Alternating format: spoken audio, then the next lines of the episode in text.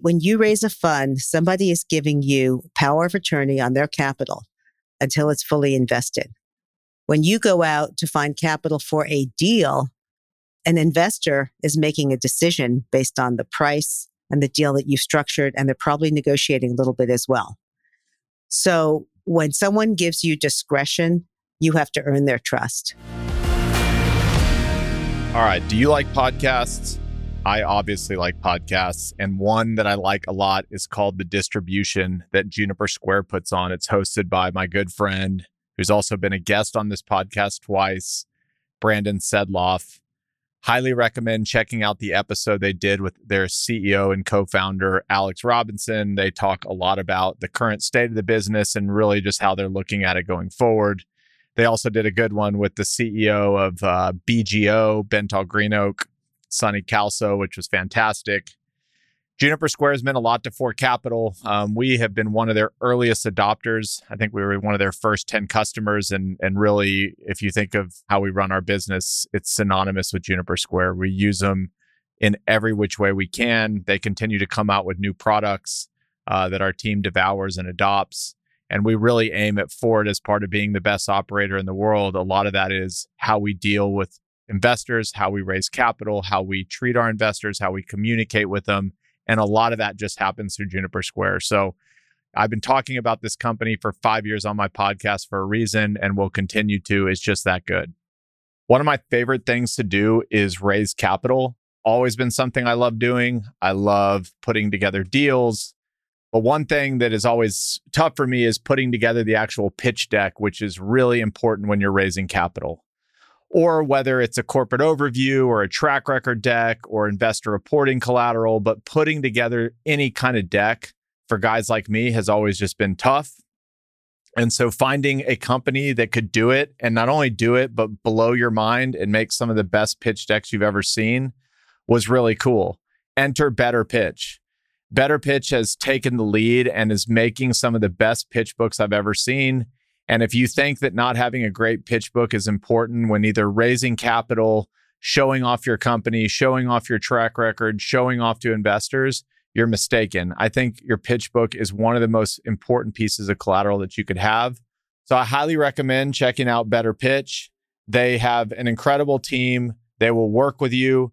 And if you're a Fort listener, and you tell them that, they will work with you on as many revisions as you need until you're 100% satisfied. So go check them out.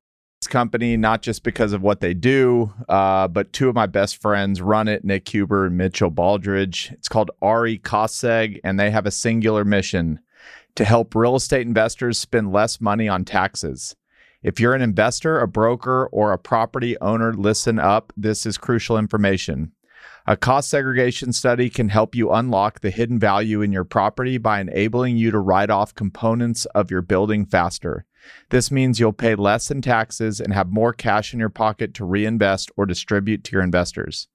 The team at RE Cost-Seg are experts in this highly specialized field. They only use engineers to perform their studies and they use the highest industry standards for their reports. Over the past year, they've completed over 600 cost seg studies and have saved their clients more than 65 million in taxes. For smaller properties, they do site visits fully virtually, which makes it extremely fast and easy to get your cost seg completed. They also have an experienced team for larger in person site visits. Big or small, they make it extremely quick and easy. And the best part, their initial analysis is absolutely free. They'll examine your property and show you how much you could be saving. Visit RE Cost-Seg, that's R E C O S T S E G.com. Right now in America, the real estate capital markets are uh, they're not what they have been for let's call it the last 15 years and i thought that would be a good place to start you are at the intersection of what's going on in the capital markets. And so I'll I'll ask it broadly, but kind of where do you see things right now? What's going on from your perspective? We can talk debt, equity, asset classes. We can take this wherever you'd like. Sure. Well, it's been a tough year eh, for real estate. I mean, you could say we're in a real estate depression. I was a little amused when I was reading my news feed this morning and one of the macro pundits said, real estate's the next bubble to burst. And I was like, is that a news flash? Where have you been? He's talking about commercial real estate, obviously. Eh, you know, and I've done this for over 30 years at this point. So I think this is my fourth cycle.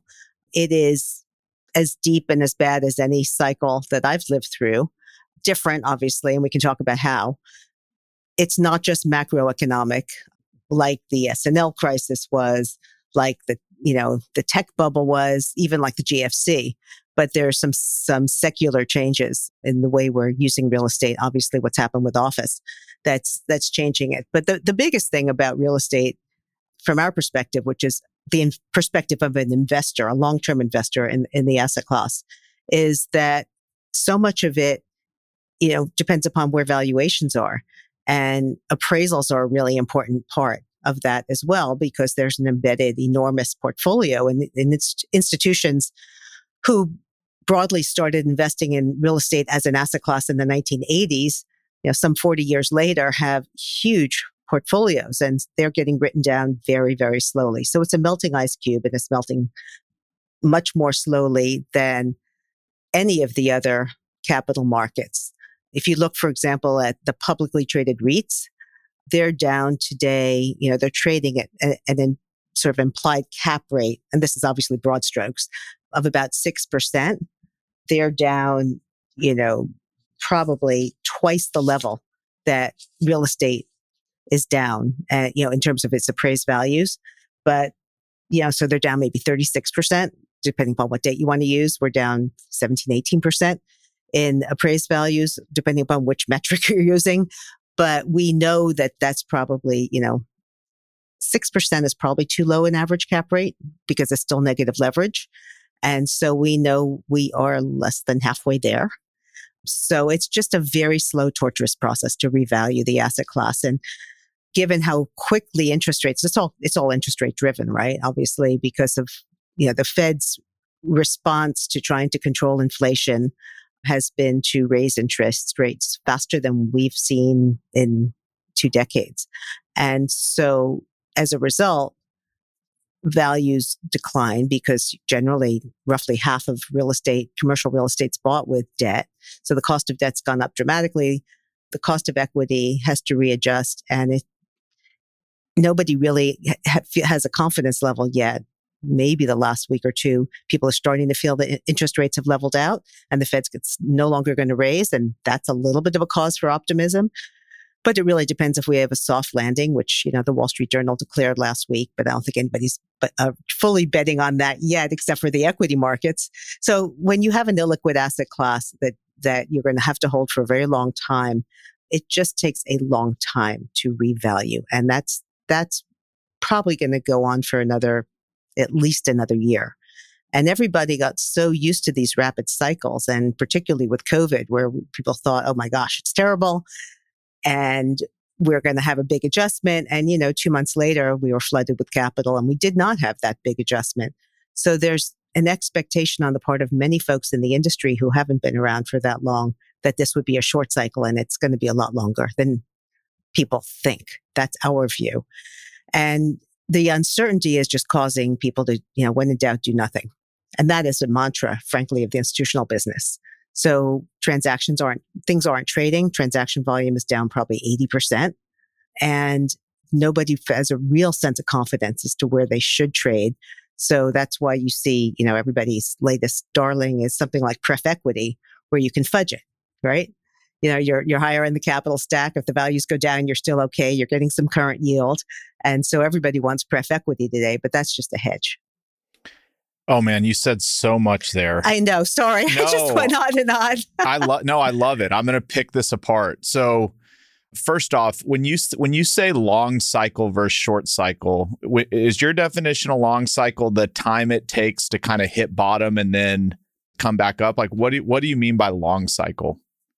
When yes, it's it's the the amount of time. If you're if you're at a value, let's say you buy something for a hundred and then values decline it's how long it takes for you to recoup your hundred to get back to your cost basis, if you will.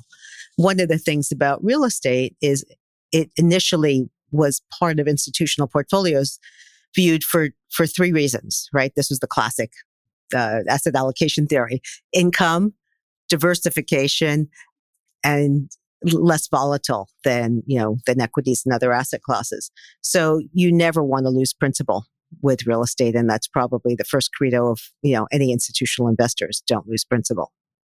You said we're less than halfway there.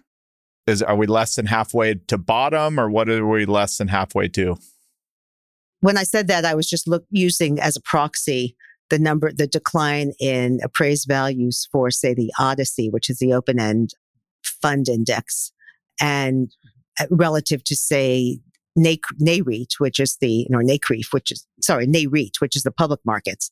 So the public markets are down twice as much as the private markets in terms of valuation. And you could argue that they're not yet down enough. So, by the way, every time I say all these things, I'm thinking this, this is all true if you're, you know, if you're investing in indexes, but most of us don't invest in indexes, right? We buy properties. We buy property types. We buy specific situations. The beauty about real estate is it special sits and people. Okay. Now I'm, I'm so, so I, we should talk about that later where, you know, where, where this is, uh, true and where it's not true. But generally speaking, if we've been at this decline for about a year, a year and a quarter, it's at least another year before we've hit bottom. And then how quickly do we come back? So much of it's a function of what happens to interest rates and what happens to the economy again, we don't know what's going to happen an hour from now, but let's say that that that that things are kind of stabilizing and that interest rates really aren't going to go up much further.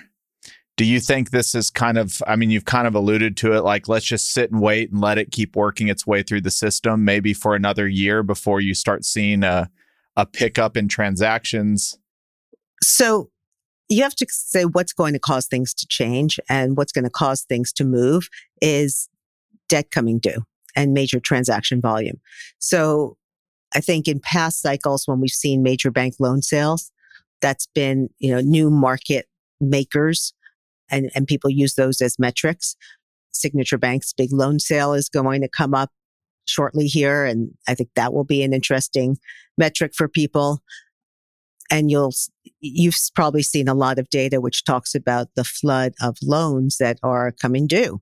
So what's happening today is that groups who took out floating rate loans that are coming due this year, next year, I think next year's a peak year, they're going to need some what's called gap equity because they bought here, they borrowed here, values have come down the loan to value won't change and the interest cost is going to go up. So the coverage is going to go up. So they'll need an equity slug and either they'll be able to get that through pref equity or mezzanine debt or the bank will have to take back the assets. The bank really doesn't want to take back assets. They've kind of learned that lesson. But those are the, that those ca- will be the catalysts for things repricing in the market. I think you answered the second question then, which is you know banks taking back do you think this is a cycle where actually not a lot will transact the transaction will just happen within the capital stack rather than ownership changes? Good question. I don't know the answer to it really. I think that there are certainly office owners today that they'll be very happy to just give back the assets because I mean, one of the rules I learned, it was, I remember this uh, early on in my career, was the 80 20 rule that when you have an institutional investor and you have a problem, you know, what happens is at the board meetings, 80% of this time is spent dealing with 20% of the assets. And so there will be, and you've seen major important institutional investors hand back the keys on office buildings in particular, where they feel that the value is below the debt today. And they just don't want to spend the time figuring it out because they don't see the upside. So I think it just depends on what it is and where it is. But there's definitely going to be a flood of, uh, you know, in multifamily and in industrial, you'll see a lot of preferred equity. It's interesting. We have a transaction that we're about to come to market with. And the number of people who say they're interested because it's pref equity is staggering. We'll see how it prices, but pref equity is probably pricing in the mid teens today. And that's a pretty attractive return to people that's the flavor of the day on on industrial. Do you see it being on like new development that's that's coming to market or where do you see pref equity fitting into the industrial side of things? I'm an industrial guy. I got i got to pick know, your brain here. i know. I was going to say it's not on your properties, Chris, but I think that new property I mean, rents have still been going up in industrial, obviously in Class A industrial, and I think even I mean you you know better than I in Class B industrial. So we're still seeing strong ability, you know, strong rental growth and ability to rent rent these assets up. And so I think probably you don't need the pref equity, a new development. I don't think you'll see as much of this, generally speaking, in industrial, you know, unless you have somebody who really overlevered a property. You'll see it more. You'll definitely see it in multifamily because multifamily, when it was trading at three, three and a half caps, and multifamily debt was plentiful at very low rates. And while relative to other property types, it's still plentiful because of agency debt, it's twice as expensive. So I think, and, and also it's such a big asset class and there's so many non-institutional owners of multifamily. I think you'll see a lot more opportunity in the multifamily space. You get to sit at the forefront of people that have ideas to raise funds or JVs or they have some idea. And I want to go back to office. Have you seen, is anybody trying to raise distressed office funds or have some angle on office or even those folks saying, like, we just don't want any part of this mess at any price? Yeah. Uh, one handful of folks are looking to do something in the office space. And the majority of them are looking to do office to residential conversions. So in, in the central business districts, they're very hard to do. They're expensive. It's good if you have experience. We have seen, you know, a couple of successful uh, JV raises or club club vehicle raises there, and we've seen you know interesting one-off transactions. I'd say we probably have talked to out of the 2,000 investors we cover, I'm aware of, count them, two that say they want to do office as a distress play. I'm sure there will be more, but it's just like, like, that's that's that's a Monday morning conversation. Everybody's going, "What? Really? That's so interesting." We are seeing, for example, we have a manager whom we work with who are who's buying office parks in suburban areas that have great locations and literally moving the tenants from one building to the next as they or sell off the rest of the parcels for single family rental development because it's zoned for resi. So if you can, you know, find a multiple use and he calls it, you know, taking the melting ice cube. And as the tenants leave, you know, you just kind of move them to one corner of the parcel. That's an interesting play. And you can do that on unlevered and make a 2x. There are specific strategies, but I think Look, I'm, I am literally standing in my office watching the most spectacular construction of the JP Morgan building, which is north of, I'm on 41. I think it's 70 something stories. And it's literally when I, I, I first, uh, it was a hole in the ground a couple of years ago. I started, I've watched the whole thing go up and it's a beautiful building. Will they fill it up and will it really be a spectacular kind of fulcrum for the organization? Absolutely. So you know, I think if you're in New York City and you want to be between 42nd Street and 61st Street, you know, within a couple of blocks of Park Avenue, you're paying up for rent right now because this is, this is the 100% location and it still exists. But there are a lot of mid block B buildings that are going to go, you know, they're definitely not being able to command much rent you think those are going to go to Resi, or is, is it just going to trade at land value, and we're just going to see a lot of stuff start coming down in New, as it relates to New York specific? Well, I, I think it's location specific. So you saw in the last cycle a lot of Wall Street older office buildings convert to Resi. So a lot of people now live in the financial district in these converted buildings, and they love it. And some of them are crazy expensive. Personally, it's not my cup of tea but I think it, if you're in the right location, it absolutely can be successful. I mean, in New York, you know, you have uh, some cavernous buildings on Sixth Avenue. I think would be very hard to convert. You have some smaller buildings on Third Avenue. You could probably convert some of them, but there's look. It's it's the you know the doom cycle that you know everybody talks about. So you have you know people stop coming to the office, and then you have people move out of the city, and you have lower tax revenues. And so then you have homeless issues. And then the government comes in and raises taxes to try to increase the services and more people move out. So it's this kind of doom loop that we've seen in many of the cities, not Dallas, and, you know, not in the South as, as much, but we have got to figure out how to fight that. I'm a, I'm a born and bred New Yorker. So I will never, ever, ever bet against the city. We'll be, we'll, it'll be fine. We'll be back. But, you know, I mean, I grew up on Avenue C and 21st Street. It's a little bit of a, you know, wasteland today, but for sure where Chelsea Piers is was much more of a wasteland. And, you know, like that's where you went to do things you really weren't supposed to do. And if you look at the West Side today, like it's mind blowing how beautiful it is. So things, this, you know, things will cycle. You said that like, in, so basically capital's like sitting on the sideline right now is, are the uh, institutional capital, there's family offices, there are, uh, there's sovereign wealth. Are any of those buckets maybe moving uh, more than others, or is pretty much everybody kind of silent right now?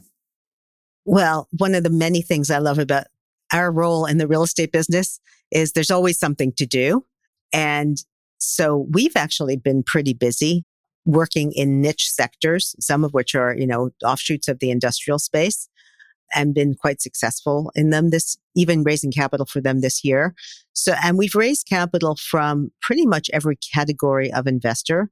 So it's not that people are doing nothing. They're, they're, I'd say institutional investors.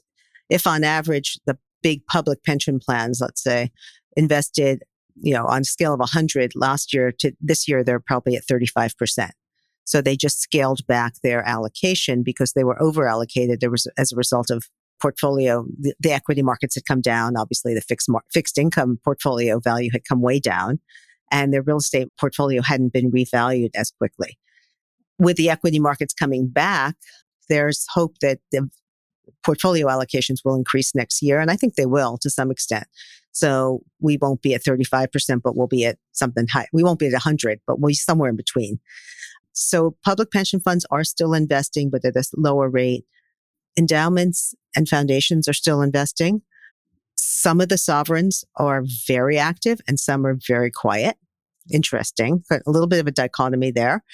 We've seen more capital or more interest from the Middle East this year than probably we've seen in many years. And obviously, oil prices coming back and diversification and what's happened in Saudi Arabia, all those things are contributing factors.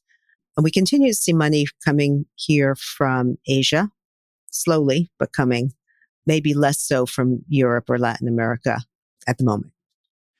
What do institutional investors care about as it relates to in contrast to like private investors, like family offices. They care more about allocation and portfolio construct. Like, are there key differences in how institutional investors look at the world as opposed to an ultra high net worth or a family office or a sovereign that aren't necessarily deal related, but more like allocation related? They want exposure to things. And again, you know, in the category of all generalizations are false. Generally speaking, if you're a CIO or of a, of a large public pension plan, you're managing to a target return. Maybe that that's 7%. And so you're looking at the diversification within your portfolio to manage to that over a longer period of time. And, um, and you have a consultant that's giving you sort of an allocation mix and you, you manage your real estate to hit that target. And that's really important.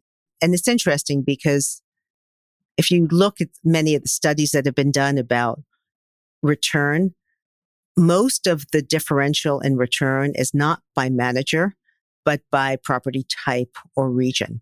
So if you get that broadly right, you are going to outperform indexes. I mean, as, as an example, if you look at where the ODCE one year index traded right now, it traded down around numbers 10%, but industrial is only down 7% and office is down about 20%.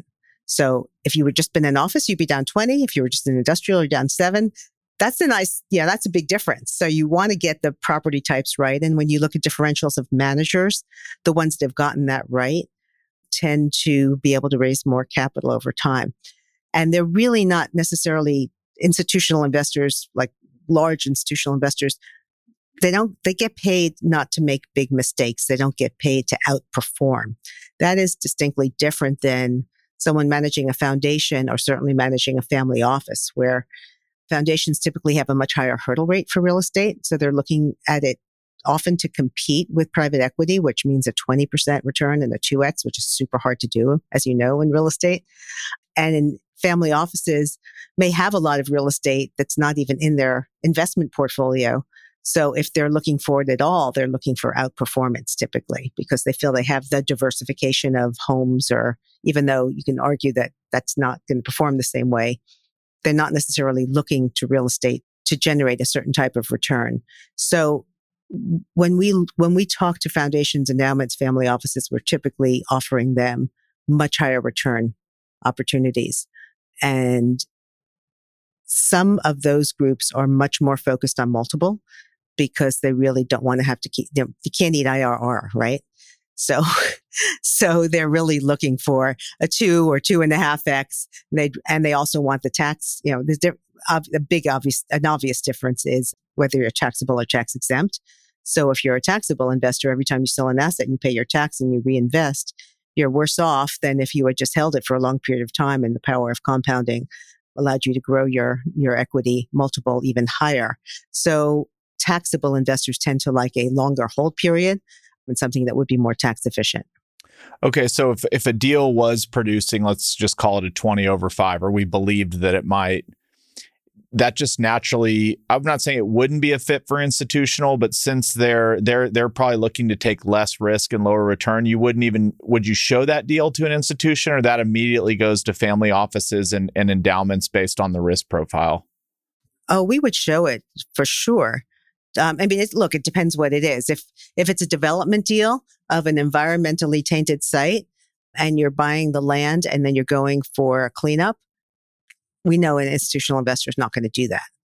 But if it's just, you know, a distressed debt play, sure. I'm assuming the development cycle is going to be a lot longer than call it the normal cycle, meaning the first money in will probably be acquiring existing assets at discounts as it takes longer for ground up deals to kind of pencil. Is that what you're thinking?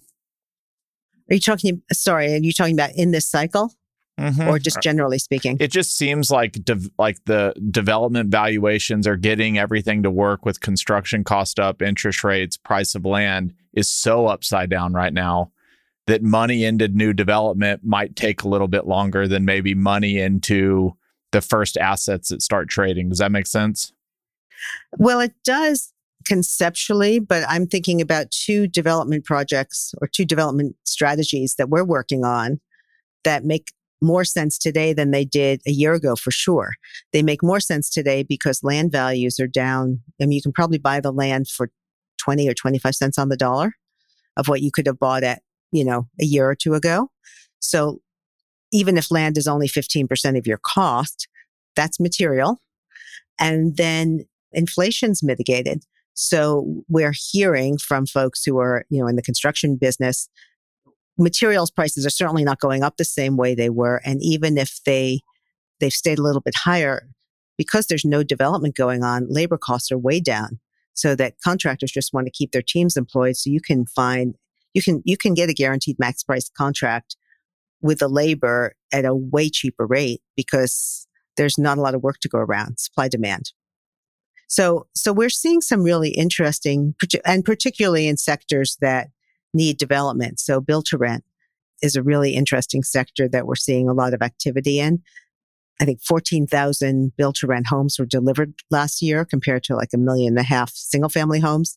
There's just not a lot of scaled purpose built build to rent and people want it. So will it be able to continue to, there was an article actually in the paper today about how rental prices have stayed high on homes will you still be able to rent those that are yield on cost that makes new development make sense? I think so. So uh, again, it depends what you're doing, but you know, unless you're JP Morgan and you've planned this for a very long time, is anyone building a new office building today? Probably not. Are any unique structures kind of showing themselves as people are raising right now, like raising in ways that you haven't seen before? Or is it all pretty much still down the middle of the fairway, typical raises?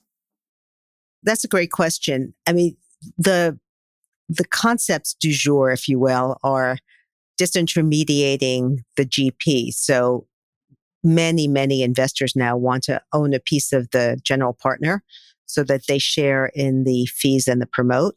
And they're willing to take more, uh, more risk in funding some operating expenses or going in and buying out an older partner and buying into an operating company. So we're seeing more of that activity and interest. And then the, the other, you know, big we've talked about pref equity, but the, the other thing that you'll see a lot of is secondary trading.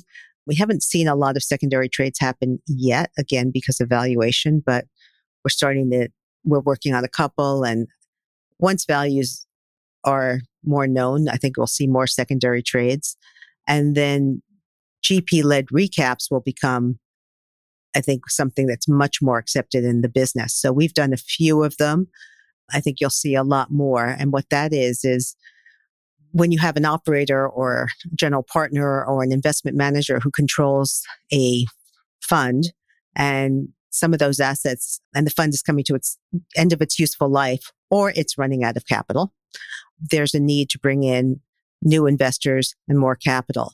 And as part of that, you may offer to buy out the, do a tender and offer to buy out existing investors. More often than not, you'll take the pool of assets and put them in a new structure and recapitalize that structure with a longer tail life so that whatever the value add proposition was, there'll be time to do it and capital to do it. And we've done, we're, we're, we're very focused on that business. That's a big part of what we're seeing right now. And I think that will be more and more interesting to investors as well. Okay, I'm just going to ask a dumb question. Why is that called a GP led recap? Meaning, bunch of assets. GP doesn't necessarily want to sell them, wants to keep working on them or holding them. They come to you as the GP and they lead a an opportunity to recap. And I'm assuming they've already told their LPs prior to engaging with you or some firm that, hey, we're going to go recap this. And LPs have given the thumbs up, assuming that valuation is intact or everybody can agree on valuation? There are a lot of steps to making this happen and obviously there are fairness opinions and there's there's a lot of things that you need to do to make sure that as a fiduciary if you're the GP you've you've done the right thing by your existing investors so that's a whole other conversation but it's a GP led recap as opposed to an LP led recap because the GP is making the decision for the investors that they want to recapitalize that portfolio or those and those assets whereas if an investor says I had this conversation the other day you know, we just took over this portfolio. There's a bunch of assets, a bunch of fund investments in here. It's not really what we want to do. They'll just put those on the market as a secondary. So in that case, somebody comes into the LP position, no, no incremental controls, nothing to do with, you know, which assets get to stay in or stay out. Basically, you're just replacing one LP limited partner for another with the same subscription documents, the same partnership agreements, the same structure. And it's just a question of it trade at net asset value or at some discount or premium to that net asset value. Why is that in vogue right now more than in other times? Why is that like the flavor of the day right now? The GP led recaps, or because so many investments portfolios are either have been financed with floating rate debt. And so they, when the debt comes up, they're going to need more capital and they didn't plan properly for it. But the assets, there's no transaction volume. So if you want to sell an asset today, you are probably going to have to take a haircut to what you really feel the value is just because people are nervous to buy anything. So it's a bad time to sell. You may be better off getting, you know, recapitalizing it and maybe with pref equity or with mezzanine or just with new investors. And the existing investors may feel like, well, I don't want to sell at that price. I'm happy to stay in and let this manager continue to, uh, to do what I hired them to do in the first place. So it's largely a function of debt and also lack of transaction volume. Going real back real quick on LPs wanting a piece of the GP how should GPs be thinking about this? And let's say they're going out to raise money and through that process, and, I, and we're going to talk about first time funds in a bit. I would it would be not good of me to have this conversation with you publicly, knowing that I'm I'm probably in one of those camps. But before we go there, if I said, what work would a GP do or what should they know about if they meet an LP and the LP says, great, I love your deal. I actually want to own a piece of you too. Like, what kind of matters as to one, how that LP or that investor is going to value the GP and, and what should the GP maybe have done or pre work that they should have thought about before they get asked that question? Well, the number one issue is what controls are you willing to give up? So, are you just looking for capital and you want to keep everything as it is? You know, maybe if you sell a 10% interest, you can do that. But if you're looking for to buy out a partner or you need a lot of capital, it's what it, it's what level of control this investor would have in your business. And then who is the investor? How do they operate? Are the people that you're sitting across the table from likely to be there in two years because you know you're going to be there in two years? what's their board process? Do they have allergies? Like you asked the question a while ago about the difference between institutional investors and say high net worth, you know, headline risk. Some institutional investors have a real issue with respect to headline risk and others don't. So, you know, are you compatible in all those different ways? And it's really hard to have a checklist. Been doing this a long time. Like you just kind of sit down and you just, you know, you'll know, or you hopefully will know. You won't always know. You'll, I, I've actually, you know, look, it's like life. You learn by making mistakes and the things that you, you know, you thought you, the things that you thought were going to happen didn't happen. The next time you'll make different mistakes. So it is, it is a very hard thing though, because if you're just selling an asset or you're selling a portfolio, you know, so it's an asset, it's a portfolio, it's very reproducible. Selling a piece of your business is super hard. And it's not just the valuation. It's really about, you know, that's your livelihood. It's your culture. All those things are so challenging. The reason that most people ultimately will make this trade is because that investor is going to bring what we would call limited partner capital to them or LP capital. So there are lots and lots of folks who could come in and buy X percentage of your operating company, but how many of them can give you a half a billion dollars to invest as well?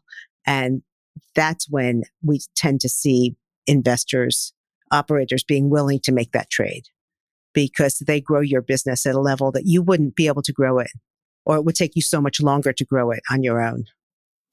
And when they make those investments, are they usually, let's say, you know, first engagement, they're buying a, a piece of the operating company?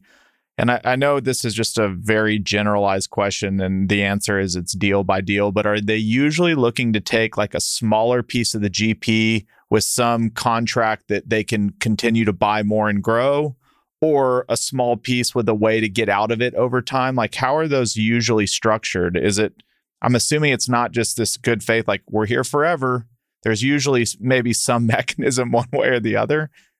Well, it depends when and why you did the deal. If you do the deal initially to get started, so let's say you sell a, a 20% interest in the business and they're going to give you $100 million to seed each of your next three funds. So th- that you know that once this business is up and running, you will want, now you'll have assets, you'll want the ability to buy that investor back. And they may well be willing to do that. So you probably have some kind of a buy sell mechanism at some point in time, either based on your AUM or based on time or based on the number of funds that you've raised, something like that. If you're doing it to buy out a partner and it's not clear, you know, you don't ha- clearly have a timeline, you may just you know, be willing to do it. You'll always have some kind of a buy sell mechanism, but it may not be as time constricted. So, you know, there's probably five or six large firms that do this all day long. I mean, that's, they raise capital to do this. And when they raise capital, they typically raise it in a private equity format. So if you're in, you're, if you're investing in a fund that goes and buys GP stakes, that's like a seven year fund. So whoever that group is doing a deal with knows that in seven years, they're going to be sold again. And you see a lot. Now we've lived through probably two or three cycles of that.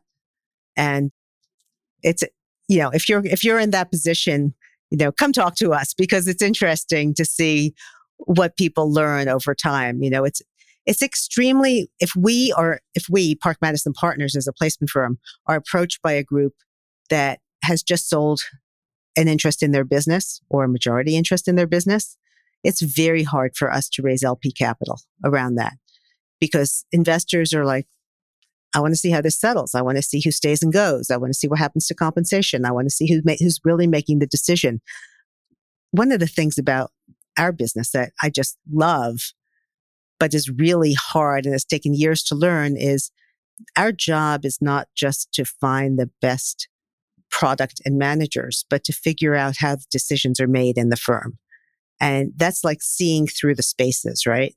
And you, you, you know, it's Warren Buffett. You never, when the tide goes out, you learn he's not wearing a bathing suit. So he said it differently, but you, you, you yeah. the point being that you see who's swimming point, naked. Yes, that's true. But, you, but the point being that you really, you have to see in the spaces of how decisions are made. And it's really hard to figure out when you're just sitting on the other side of the table as an investor.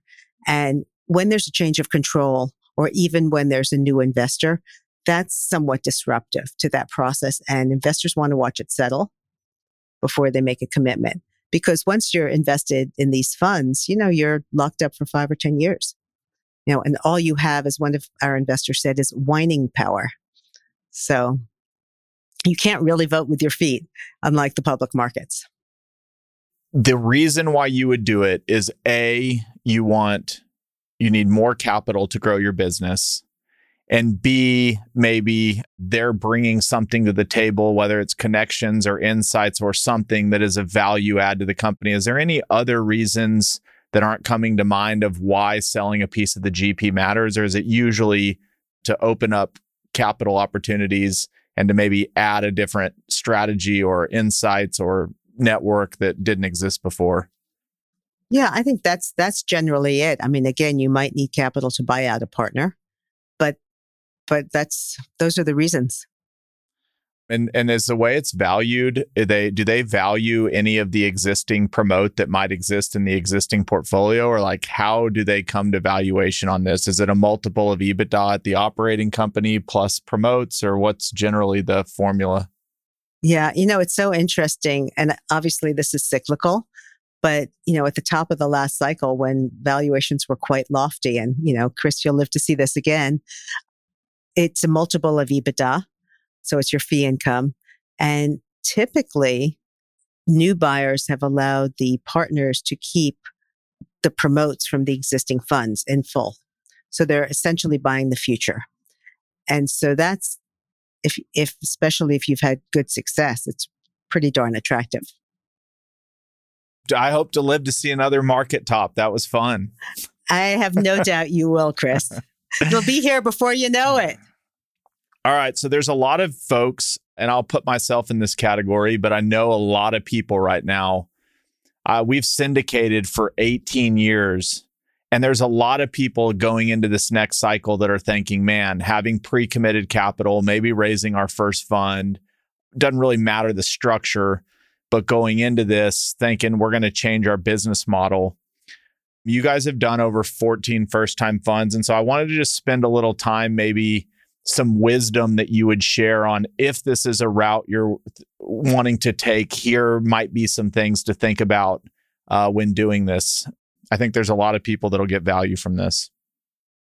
I know when, whenever anybody asks me for wisdom, I feel extremely humble. I think, look, I think the biggest considerations when you think about raising funds versus going deal by deal or portfolio by portfolio is the cross. And so now you're crossing all your deals and you're crossing all your promotes and it totally changes the the timing arc of how you get paid. So if you are raising a fund, it might take a year to raise it. It might take you'll have a 2 to 3 year investment period and you'll probably have a 5 to 8 year holding period. So, and then you only earn a promote after you've returned all the capital plus a pref. So realistically, even in a super hot market, you're five years in and you could be longer than that. And by crossing your promotes, you know, it was, uh, I had a real privilege last year of of going to the Berkshire Hathaway annual meeting. And I mean, I just sat there and I just tried to soak up some of the unbelievable wisdom and, uh, you know, scribbling different notes and things. And Warren Buffett made the comment, which I really didn't appreciate, although our, my son who, who came with me said, you know, mom, you said that before, but you know, what do I know? He said he's the beneficiary of having made one really good decision every five years. You can think about Apple stock, right? Has been like a great performer for them. And I thought to myself, if I did that, I would have been out of business so long ago because as a placement firm, and I think as an investment management firm in the real estate business, you have to be in the business of hitting singles and doubles. And every so often you'll hit a triple or a homer, and that's great. That'll be your outperformer. But you can't afford donuts or fly balls. And it just, if you think about having a fund and having your promotes all be crossed and you lose the capital on one deal, you know, like you've just worked for three years for no promote. So that's the, that's the bargain, if you will, of having discretionary capital. But it's really important as a firm to have a process where you feel comfortable that your process will allow the full team to to be in consensus on making these investment decisions because you get one, you know, you get a pop out and then you really are in trouble for a long time. So what you'll, what you're going to see, and then sometimes the market just like this shift, nobody, very few people, so I'm sure some people will look back a few years from now and say, Oh, I predicted the rise in rates and I was so smart, but people didn't really predict this and at least not this fast. And so what you'll see as a result of just this incredible transition in values is there'll be probably as big a morphing of the investment management business. So many mid-sized firms will lose their talented bench because people will go out and start new new businesses. It's a great opportunity to start investing de novo, to be able to go out without a legacy portfolio. We talked about the 80-20 rule and to they've lost their promotes. So there's really no reason to stick around. You're sticking around for salary and bonus, which is not why many talented people in this industry, they want to be on the equity side of the, of the, the balance sheet.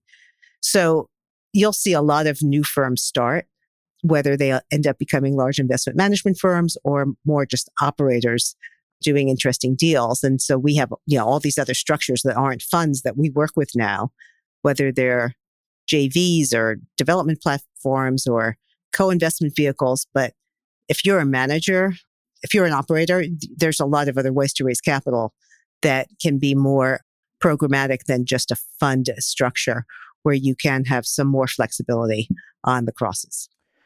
One of those would be like a GP style fund where you don't actually have to cross everything. Correct. I mean, I, I don't even know if you, I guess that that's a type of fund, but it's a totally different characteristic where the main. Well, you would cross in the GP fund, but you wouldn't yes. cross when once you've once you've taken down a deal with a GP fund and then you go out to raise the equity, you, that that investor can be bespoke because they've chosen that invest investment and they don't cross.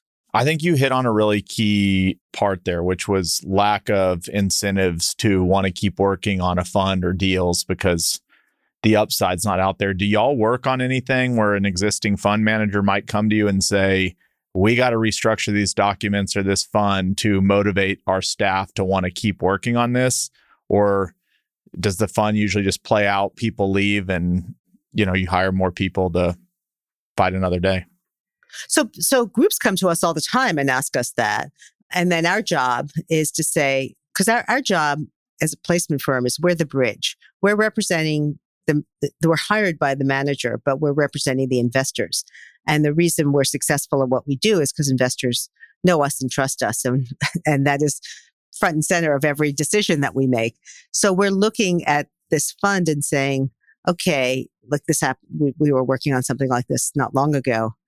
They are out of the promote, but they have done a good job. COVID wasn't kind. And as a result, would like to restructure the fund allow investors who want to exit to exit at the current pricing and then find new investors to come in at a value where there will be some new promote to keep the team together. and that's that's the premise. So yes, that can work. You need to have true faith that the manager is the right manager for that portfolio. And you probably need to offer existing investors the choice to exit if they want to exit. Real quick on finishing kind of the fund discussion. If you've ra- if you're raising your 10th fund, you're probably being looked at differently than if you're raising your first just in going through the last year, it's it's like okay, even though we've syndicated hundreds of millions of dollars, the narrative's obvi- always like, but this is your first fund. Why is it that sometimes a track record of different ways of raising money doesn't necessarily always translate to you're ready for a fund? Like, why is that? Why does there seem to be this bridge that always has to, this gap that always has to be bridged? One word discretion when you raise a fund, somebody is giving you power of attorney on their capital until it's fully invested. When you go out to find capital for a deal, an investor is making a decision based on the price and the deal that you structured, and they're probably negotiating a little bit as well. So when someone gives you discretion, you have to earn their trust. And therein lies the difference. I learned something new today. For that, that's uh, that I will not forget that. That was drilled home.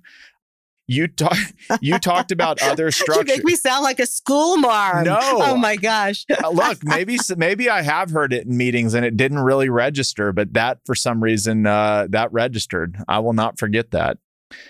I'm a one word kind of guy. The fewer words, the more simple that we say them, the easier it is for me to understand. You talked about also just JVs, development platforms, separate accounts. Again, I'll use myself as an example. If you've been doing things one way forever and you've just been heads down and you're not necessarily privy to all the different platforms, is it through working with y'all or or how should somebody think of this is the way we should raise money? Like what puts you in certain buckets as opposed to raising a fund? Why would one bucket be more beneficiary than the other?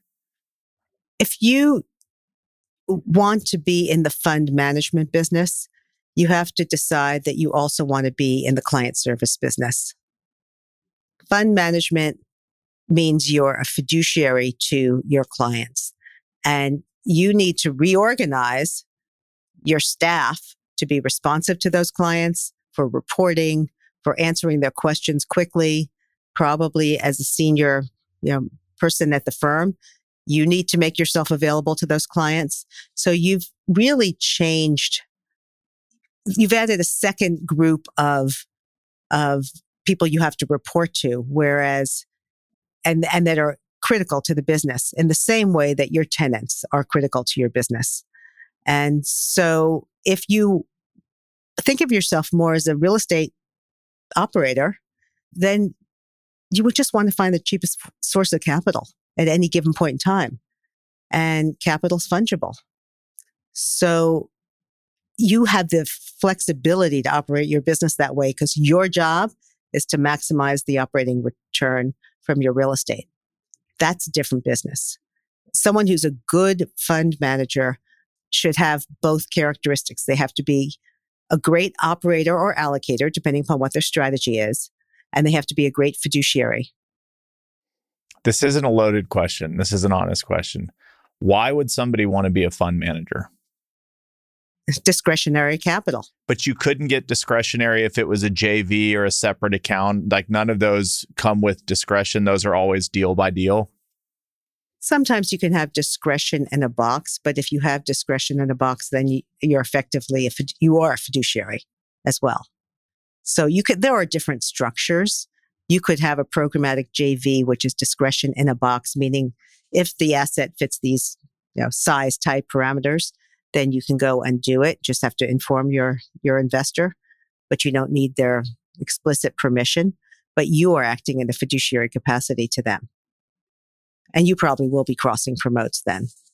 Is there a size or just some, like a characteristic that maybe early on in your career being more of an operator that's taking on JV capital or you know different structures make sense but then maybe something's going on in your business where it's clear that you would make a move to more of a fund business or is that just total preference on the future of your company it has nothing to do with size or scale It's a great question. And I think for me personally, as I look at my career path, I just knew a lot more fund managers. I didn't tend to know some of these large operators who found capital in different ways. But the truth is, businesses have grown in both ways. It's really about access to capital. You can be a great operator, build your portfolio in a variety of different ways, and then take it public. Now you're you're managing a public company. You could do, and if you look at the regional malls and a lot of the uh, multifamily groups, they did that, and that's that's always an option, obviously with a different outcome. I think it's really about having the desire to be a fiduciary to investors and having those re- long-term trusted relationships. And that's when we, we often will have groups come in. I mean, we looked at 148 funds this year looking for a placement agent. Some of them were first time, some of them were existing managers. We did one. Damn. Yeah. Why? Yeah. So, well, it's it's a host of reasons. Obviously, it's a challenging year to raise capital. So today, in order to raise capital, you have to have a strategy that's really unique in a fund strategy because there's enough existing managers who've had the wind at their back for the last 15 years, perform super well. So they're going to get re-ups from their existing clients and finding new investors is super hard. But if you have a unique strategy that investors don't have in their portfolio, then they will find a new manager to do that and they're you know they they tend to be you know more niche strategies sort of on the outskirts of office retail and multi. So we've done those. I'd say technology and data centers is an infrastructure definitely something that's coming into investor portfolios that hasn't been there before. Those are new managers. But if you're just if you're an operator looking to do a capital transaction you know, our ratio of operators who've come to us and transactions that we've act are actively pursuing or working on is probably 10%. So it's a much lower bar to do a capital transaction. And if you're raising a fund and those initial investors are coming into fund one, I'm assuming their intent is if we're willing to go into fund one, we're hoping to be investors in fund two, fund three, fund four. Do they even think that far out or is it let's just get in fund one, see how it does, and then we'll talk again when fund two comes around? Are they really thinking about that allocation as something they could be making over multiple funds? Yeah, most investors are really understaffed and they want to make a decision that will last for, you know, 10 or 15 years.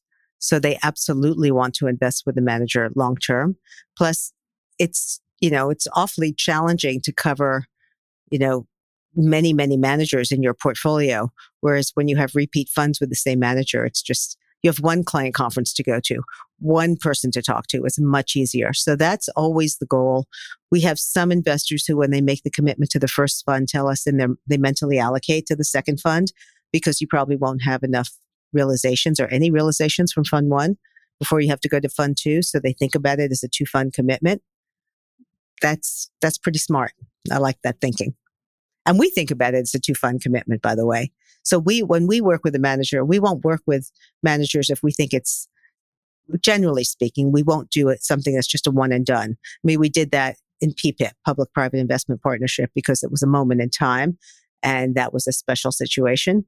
But generally speaking, of the 14 first time funds that we've done, we've almost always done the second or, and third funds.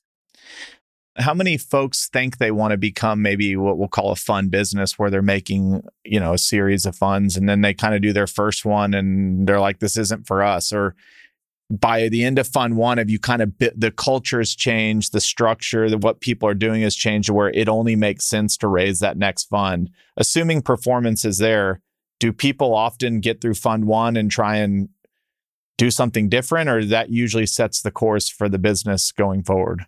Yeah, not voluntarily. If fund was if fund one is a success, almost always there's a fund two and on, on. If fund one is a disaster, then that's not such a good thing. But you wouldn't generally speaking, it's a little bit it's a little bit like having a child, right? You know, it's you have created something, those long-term relationships, and the fund will last for so long, right? Even if you decide you have to make that decision about Fund Two when you've invested the capital and the infrastructure to manage Fund One is now in place. If you don't have a Fund Two, you can't leverage that infrastructure. It doesn't make any sense. All right, Nancy. That's a great place to bring it home. Thank you so much for today. Thank you. I hope you've enjoyed this episode of the Fort Podcasts. Be sure to follow us on your favorite podcast platform or hop on over to YouTube to watch full video episodes if that's what you prefer. For more information, you can check out thefortpod.com.